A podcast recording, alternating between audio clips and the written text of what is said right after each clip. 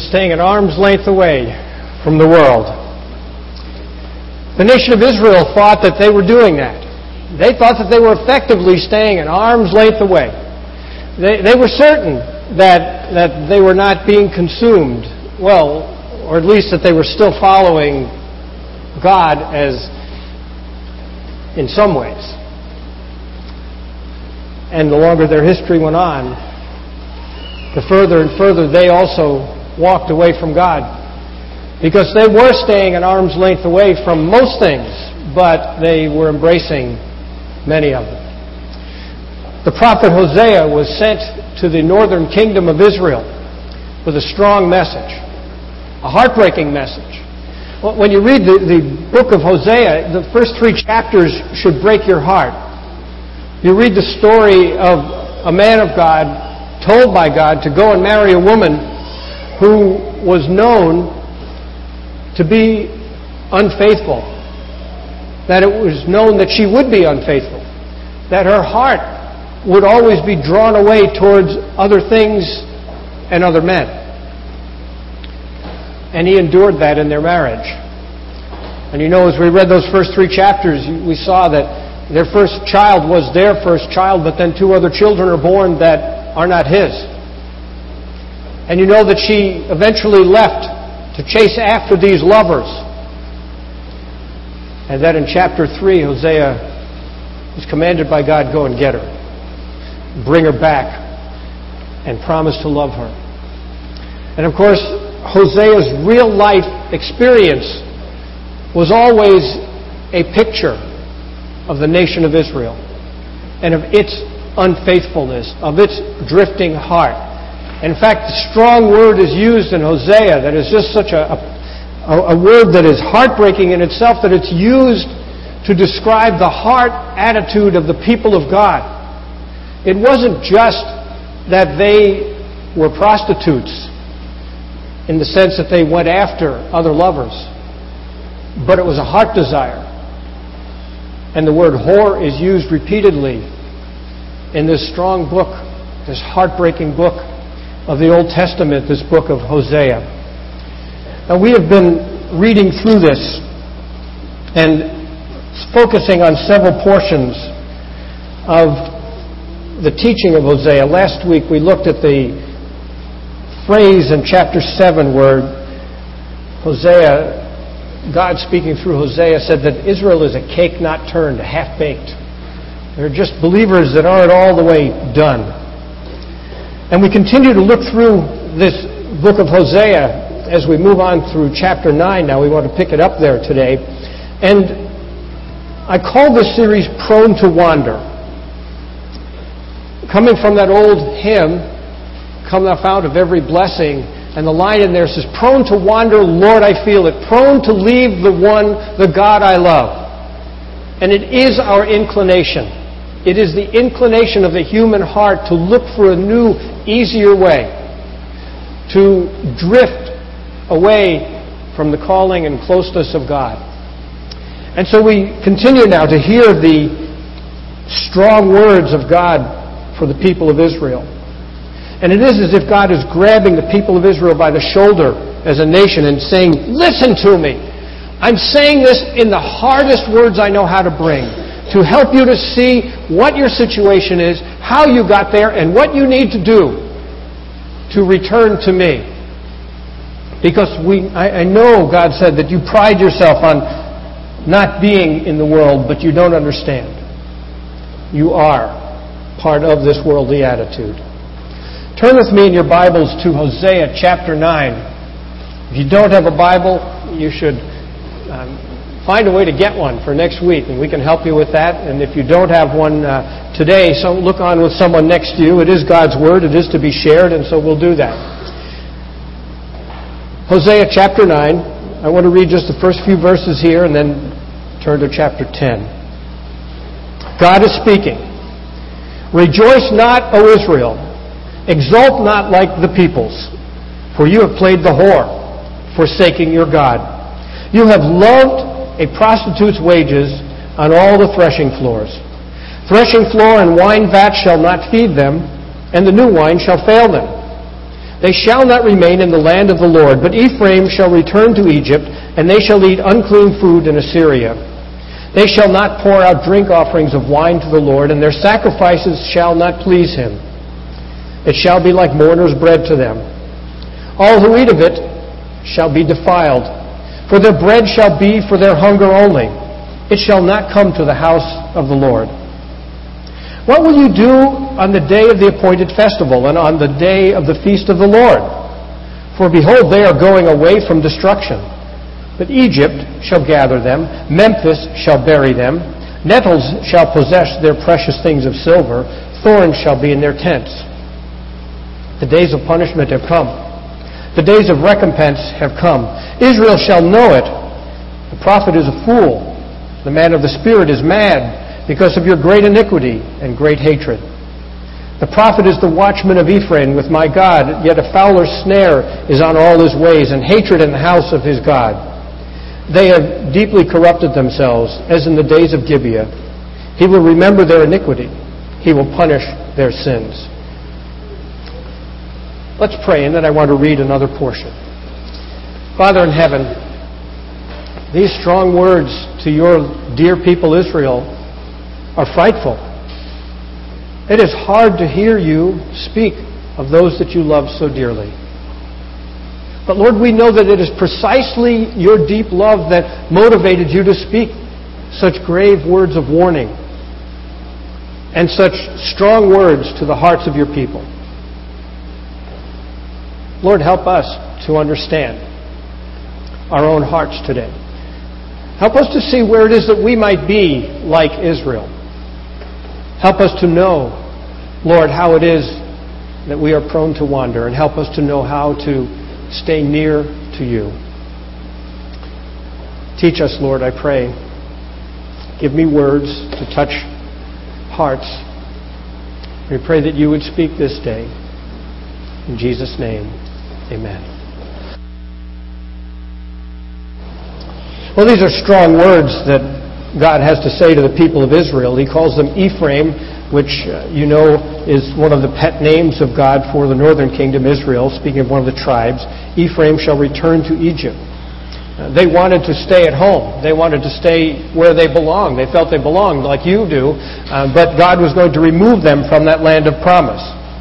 He said in verse 4, They shall not pour out drink offerings of wine to the Lord, and their sacrifices shall not please him. Uh, it doesn't matter. He said, you can, you can have your festivals, but it's not going to do anything for me. I'm not going to respond because your heart is not in the right place. And then he talks about going down to Egypt in verse 6. Egypt shall gather them. Memphis, a city in Egypt, shall bury them. Nettles shall, shall possess their precious things of silver. Thorns shall be in their tents. Um, and he said the days of punishment have come. What was happening in the real world was there was rebellion in the nation of Israel, in the northern kingdom of Israel, against God because they had turned their backs on God. The nation of Assyria was going to be sent to the nation of Israel and take them away. They were about to be captured. God had been warning them for centuries, and the day was almost there. Verse 9 uh, the prophet, oh no, go back to verse 7. The days of punishment have come, the days of recompense have come. Israel shall know it. The prophet is a fool, the man of the Spirit is mad because of your great iniquity and great hatred. God is not saying that the prophet is a fool or the man of the Spirit is mad. He's saying that's your attitude, Israel. The way you treat men of God is like, they're crazy people. Like, why, why do they say these terrible things to us? We're nice people. He said, you, you don't listen. He's saying to the nation, you don't listen. Now go to chapter 10. He continues on uh, in verse 9 in chapter 10, he starts out by saying, Israel is a luxuriant wine that yields its fruit. But the more his fruit increased, the more altars he built. As his country improved, he improved his pillars. Their heart is false. Now they must bear their guilt. The Lord will break down their altars and destroy their pillars. For now they will say, We have no king, for we do not fear the Lord. And a king, what could he do for us? They merely utter words with empty oaths they make covenants. So judgment springs up like poisonous weeds in the furrows of the field. This is a dark, dark picture that God is painting for them. So Israel is a luxuriant wine, uh, vine. It's just a, it's like a grape plant, a grapevine, and it yields its fruit. But the more prosperous Israel became, the more Israel wandered from God. The more material goods they had, the further their hearts went from God. They thought they don't need God anymore. We've got stuff. Now come down to verse 11. Ephraim was a trained calf that loved to thresh, and I spared her fair neck. Again, Ephraim is a, a tender word for Israel. But I will put Ephraim into the, to the yoke. Judah must plow. Jacob must harrow for himself. He's saying, I, I took care of you. I treated you special, specially, Israel. I, I gave you special privileges above other nations, and you abandoned me. I spared you from this labor, but now you're going to know what the work is. Verse 12 Sow for yourselves righteousness, reap steadfast love, break up your fallow ground, for it is the time to seek the Lord that he may come and rain righteousness on you. Breaking up your fallow ground. That's what I, I want to talk about that portion today in terms of Israel and in terms of our own hearts fallow ground is not a term that we understand. In fact, uh, being a city kid, um, I, I had to look it up. I didn't know what fallow ground was. I thought I knew what it was, but I was wrong. Fallow ground is a, an agricultural term. It's not land that had never been plowed. I understand that when the pioneers came to this country and they came across this vast prairie of the Midwest, that the grass there, the wild grass, was some six feet tall. A person walking through it wouldn't even be seen by anyone else because they couldn't see over the grass that was there. The ground had been pounded hard by centuries of animals and freezing and rain and thaw and the sun baking it. And the ground broke plows when the pioneers first came. But that ground was not fallow ground. That was virgin ground that had never been plowed. Fallow ground is ground that had been broken up by a plow, that had been prepared. But for whatever reason, the farmer never put seed in it. The ground had been planted at one time. But then this season, the ground was broken up anew and no seed was put in it. It's fallow. It just lays there. It's not producing anything. That is fallow ground. So I want to describe fallow ground, and then I want to talk about how that applies to the human heart and what is needed to make it productive, to make fallow ground productive, and how to go about the process. The Apostle Paul had a, an interesting pattern. Um, when he wrote to churches, like the Corinthian church, which was the big mess up church of all churches, it seemed that they, you, you don't, if you're going to pick a name for a church, don't call yourself the First Corinthian Church of Chicago. Don't do it, because that church was not the model church. Call yourself maybe the Thessalonian church. They were good. But the Corinthian church violated everything. They messed up everything. You don't look to the Corinthian letters to find out how to do it. You find out how not to do it. And so uh, the Corinthian church, when Paul wrote to them, he started out in an interesting way, though. He started out commending them. He had a tough letter to write, and he started out by talking about all their giftedness, their spiritual giftedness. Now, later on, he was going to talk about how they abused their spiritual giftedness, but he talked about how he thanked God for them and their spiritual giftedness and, and the way that they were richly blessed as a church, as a congregation. And he started out with those words of commendation, and then he said to them, the hard words. It's a good pattern. It's a good way to address a difficult topic. Good News Bible Church is almost 30 years old. As churches go, we're getting up there. We're not the young wise guys we once were. We're not the teenagers we once were as a church. We are mature that's the word, yeah, unfortunately. Um, and there are some things we need to recognize. There are some great things about Good News Bible Church. If I were writing a letter to this church, I would say uh, this is a warm church in terms of spirit, in terms of lovingness. It's almost impossible for someone to escape here, to come here and escape being hugged. Good. We must never, ever lose that. We must never, ever not be the church that is known for hugging. We must always be that way. Uh, we are a church that tries and strives to hold on to the truth, and we ought to always be that. We ought to never abandon the Word of God. We always must be preaching the Word of God clearly and never ever wander away from it. And I commend us for that. I commend you for desiring to hold on to that. And it's a good thing as a church. We are a church that desires to reach other people. The activities that we have shows that show that. They, uh, we have Vacation Bible School to reach out to not only our own children but others. We have Awana clubs to reach out to other children. We show movies on the lawn so that the community is drawn in and we get to interact with them. We have picnics. We have uh, cross street festivals. We do outreach, and those are good, good things. But I have to say to you that we are not the church we once were. I know because I was there at least as good news is part. I'm not, I wasn't around in 1887 when Salem was formed. Uh, I know some of you think I was, but I wasn't. Um, but we are, as a congregation, older. And we need to be careful. We need to guard our hearts. We need to be very careful because did you ever notice the thing about a new church? They don't have anything, and they're excited about the fact they don't have anything. And so when they don't have anything, what do they do? They pray. And God provides. And they say, Praise God! And they get excited all over again. And, and then they find they have another need. And then they say, Well, we've got to pray. Let's pray. And so they pray, and God provides. We used to have a list in our office uh, of all the things we thought we needed for the office, and we'd keep it on the wall. And we'd pray. And we'd tell people and, and ask them to pray. And God provided everything we ever needed.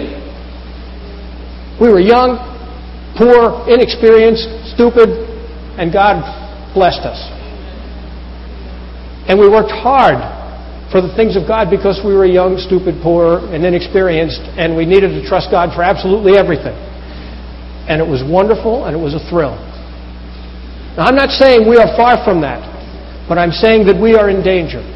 Because when a church gets to be 30 years old, a congregation gets to be 30 years old, some things start to happen. You get comfortable.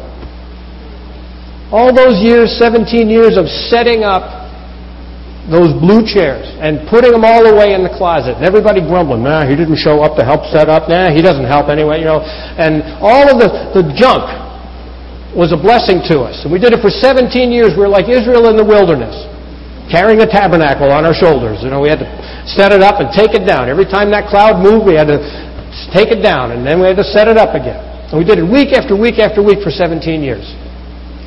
We got here, and one of the first things that happened is we noticed we didn't need that crew anymore.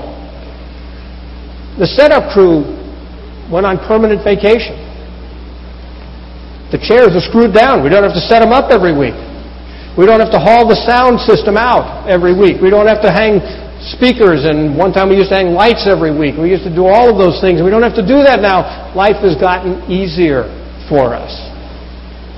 And we need to be careful. The more God blessed Israel, the further they drifted from Him.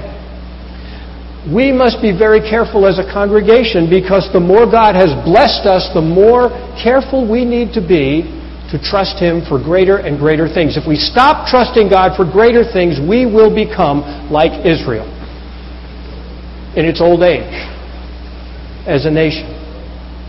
We must always be like those foolish young people who didn't know what we were doing, but God was in it. So fallow ground is ground that once had been plowed. It is, of course, the picture of the human heart.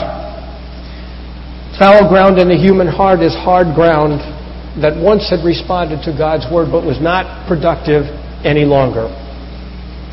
It became hard over time. Even our little city plot of grass, our little two by two plot of grass. I always tell Jan, I want to get a riding mower someday so I can go whoop, whoop, put it away. even that little plot of grass, if you get some weeks in the summer of sun without rain, you start to see cracks starting in the ground. And the ground gets hard. And if I want to put new seed in there, new grass seed in there, I've got to get out that rake and I've got to rake up that dirt. I've got to get down there and break it up because in a, a few weeks' time it turned hard just from a little bit of rain, a little bit of sun, and it turned hard. And it has to be broken up in order for seed to be planted again. So fallow ground is just like that ground. In chapter 9, verse 9, the prophet refers to Gibeah. They have deeply corrupted themselves as in the days of Gibeah. The prophet Hosea repeatedly refers back to historic events in the history of Israel, and this one of Gibeah is not one of the good ones. It is the story told of the prophet whose wife was raped and by the people of Israel by men of Israel who had gone down a, a sexual path that God never intended. And her body was cut up and sent to all the parts of Israel. And there was such an outcry of this horrendous deed that happened that there was moral outrage and they rose up against those who had committed this and against the tribe of Israel that had allowed it to happen. And so Hosea is referring back to that incident they have corrupted themselves as in the days of Gibeah. Just as bad. Just as morally bankrupt as they once were. Now, you know, the human heart is often compared to soil, and the Word of God is compared to seed in Scripture. When a believer neglects his relationship with God, there is a slow hardening of the heart toward God. It's not noticeable hardness comes from neglect. The writer to the Hebrews in the book of Hebrews uh, wrote this warning. He said, Today, if you hear his voice, do not harden your hearts. Don't become like that fallow ground that was broken up but doesn't have any seed in it and is not able to produce because of neglect. The writer to the Hebrews also said, Therefore, we must pay much closer attention to what we have heard, lest we drift away from it. Lest we drift away from it. I don't believe that hardness of the human heart, in terms of um, spiritual hardness, happens by choice usually. Sometimes. But most times, believers drift away. They wander away.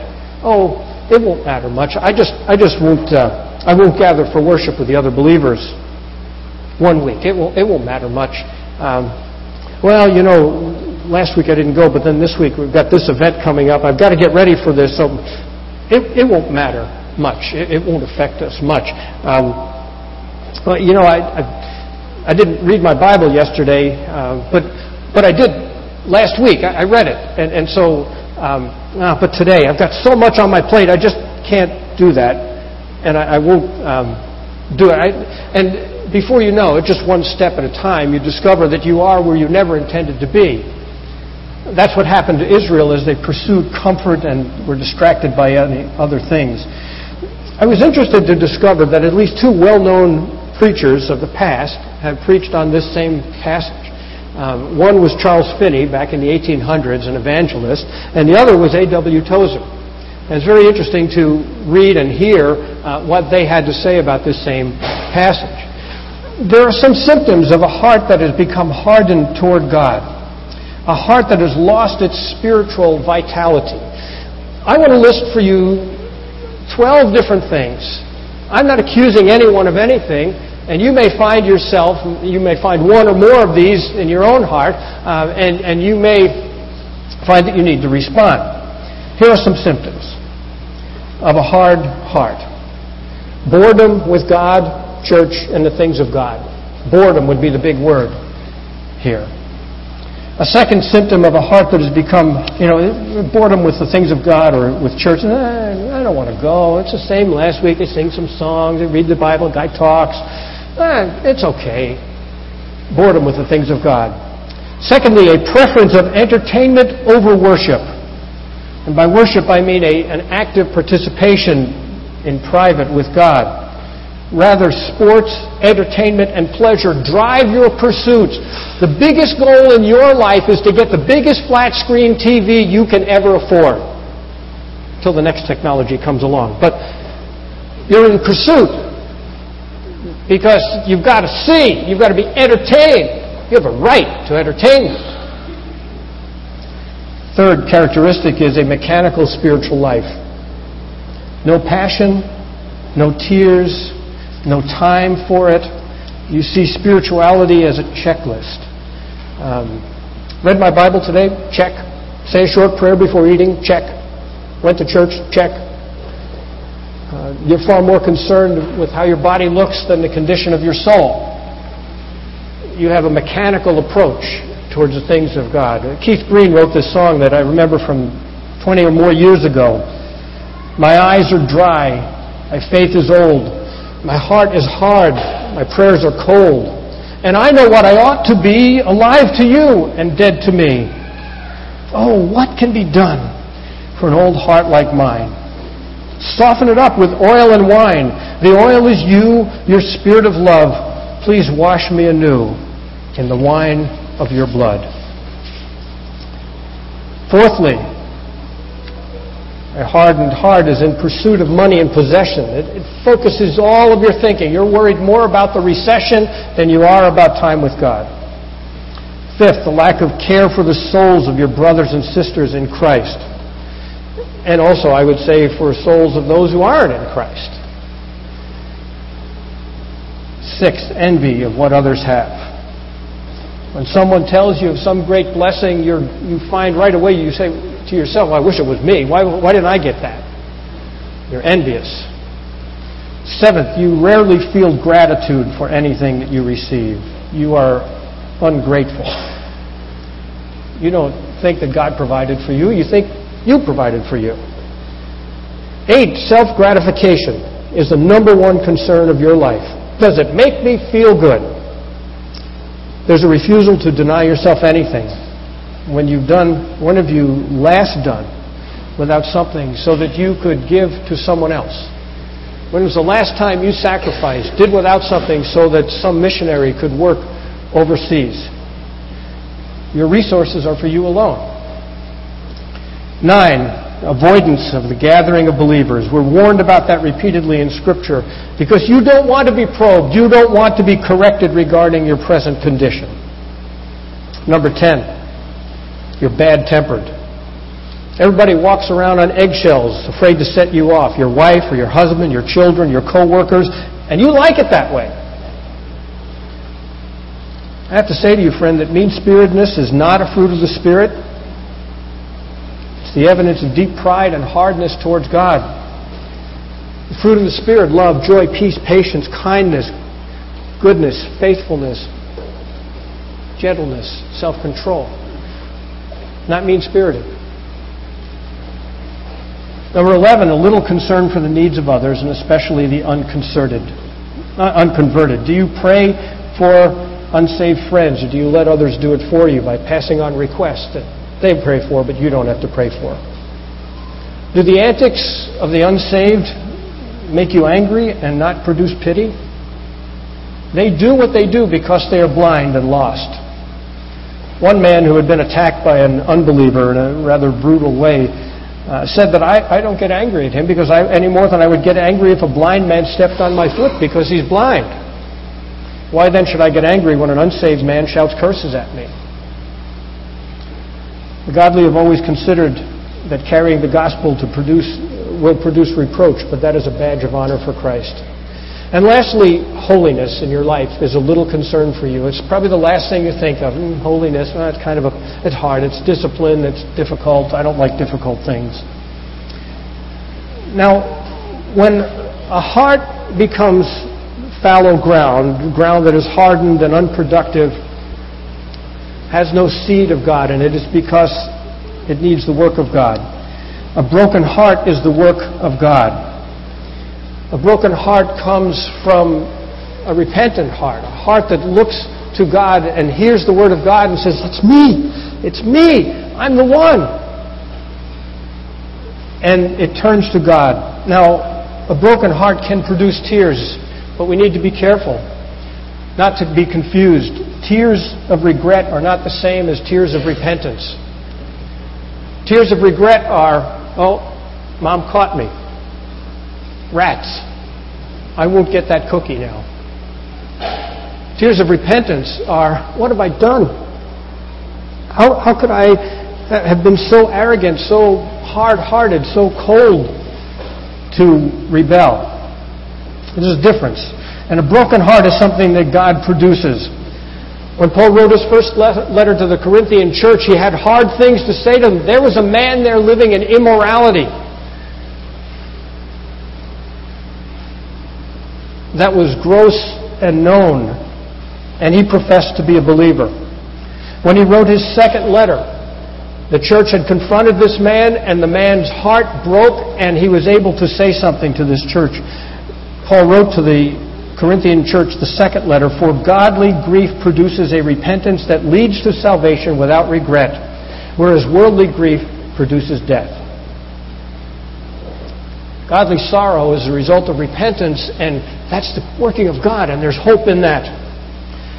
There are whole churches and even denominations that have become hardened to God when they rejected the Word of God, and the cure for hard heartedness, for seedless spirituality is to turn back to the Word of God. Not to get pumped up by some emotional service where everybody, you know, it's great to be excited, it's great to sing loud and swing and sway your hands. Those are nice things, it's not terrible, but it's not the work of God necessarily. Because when the emotion is over, you still have to deal with God in your heart. And so this is what, what Hosea is looking for. The sacrifices of God are a broken spirit, a broken and contrite heart of God you will not despise. Well, that's what a fallow heart is. I've got 30 seconds to wrap this up. Oh, I long for the old days when I could go on and on and nobody cared. But that's one of the things we lost. Um, you are not able to produce change in yourself. You need to know that. You might have looked at that list and you found too many things on there that describe you, and you say, Whoa, I need to get to work. And you need to know you can't change yourself. You can't fix it. You don't have the means to do it. You have to look at your heart. You have to examine your heart. And then you have to take ownership first of your sin. Is it pride that's taken root in your soul? Is it bitterness? Are you always finding yourself angry over something? That is self. And you need to identify it. And Jesus said, If anyone would come after me, let him deny himself, take up his cross, and follow me. Just say, Okay, I give it up. I give up my, what I want. And you cannot produce the change that you want. I'm not talking about an emotional effort. I'm not talking about crying tears necessarily, although they may come. I've watched over the years, and I've watched some people say, Well, I know that I've been unfaithful to God, and I'm determined I'm going to go to church every week from now on and I watch, and they come every week for some weeks. And then the car breaks down, a child gets sick, a friend drops in, and they start to disappear, and the ter- determination goes away and washes away amidst a sea of, of uh, trouble in life. Now, these things can be used to set a direction in your life, but it is the Word of God that will change your heart. You need to start with the Word of God. He has promised this. He has said that as the rain and the snow come down from heaven and do not return there from return there, but water the earth and make it bring forth and sprout, giving seed to the sower and bread to the eater, so shall my word be that goes forth out of my mouth. It shall not return to me empty, but it shall accomplish that which I purpose, and shall succeed in the very thing that I sent it to do. That's what God's word does. Where do you turn when you discover that your heart has been unproductive, become unproductive? You turn to the Word of God. It must be a work of the Holy Spirit through the Word of God. It must begin with God's Word. That's why Hosea says, plant righteousness. Plant righteousness. Righteousness is first adopting God's perspective before it becomes action that you do. You see, we're told over and over about the Word of God. For instance, in Hebrews uh, chapter chapter um, 4, 12. For the Word of God is living and active, sharper than any two-edged sword, piercing to the division of soul and spirit, of joints and of marrow, discerning the thoughts and intentions of the heart. It's the Word of God that reveals where you are and begins to open you up to the change that God wants to do. You will see evidence when your heart is changed. Look at verse 12. Sow for yourself righteousness, yourself righteousness, reap steadfast love. You please God, you seek to honor God, and you will find that something happens. Reaping steadfast love. Um, break up your fallow ground, for it is time to seek the Lord, that He may come and rain righteousness upon you. It's a blessing. It's God wants to bless you. But it has to start with a heart that is determined to seek the Lord. Go to work today. Now is the time, he says. Now is the time for your heart to be broken up, to break up the fallow ground. Not some other time, not in the future when you get around to it, but do it now. Turn to God today. And God promised a result in Israel if they would do it. If they would do it, He promised that there would be something that came of it.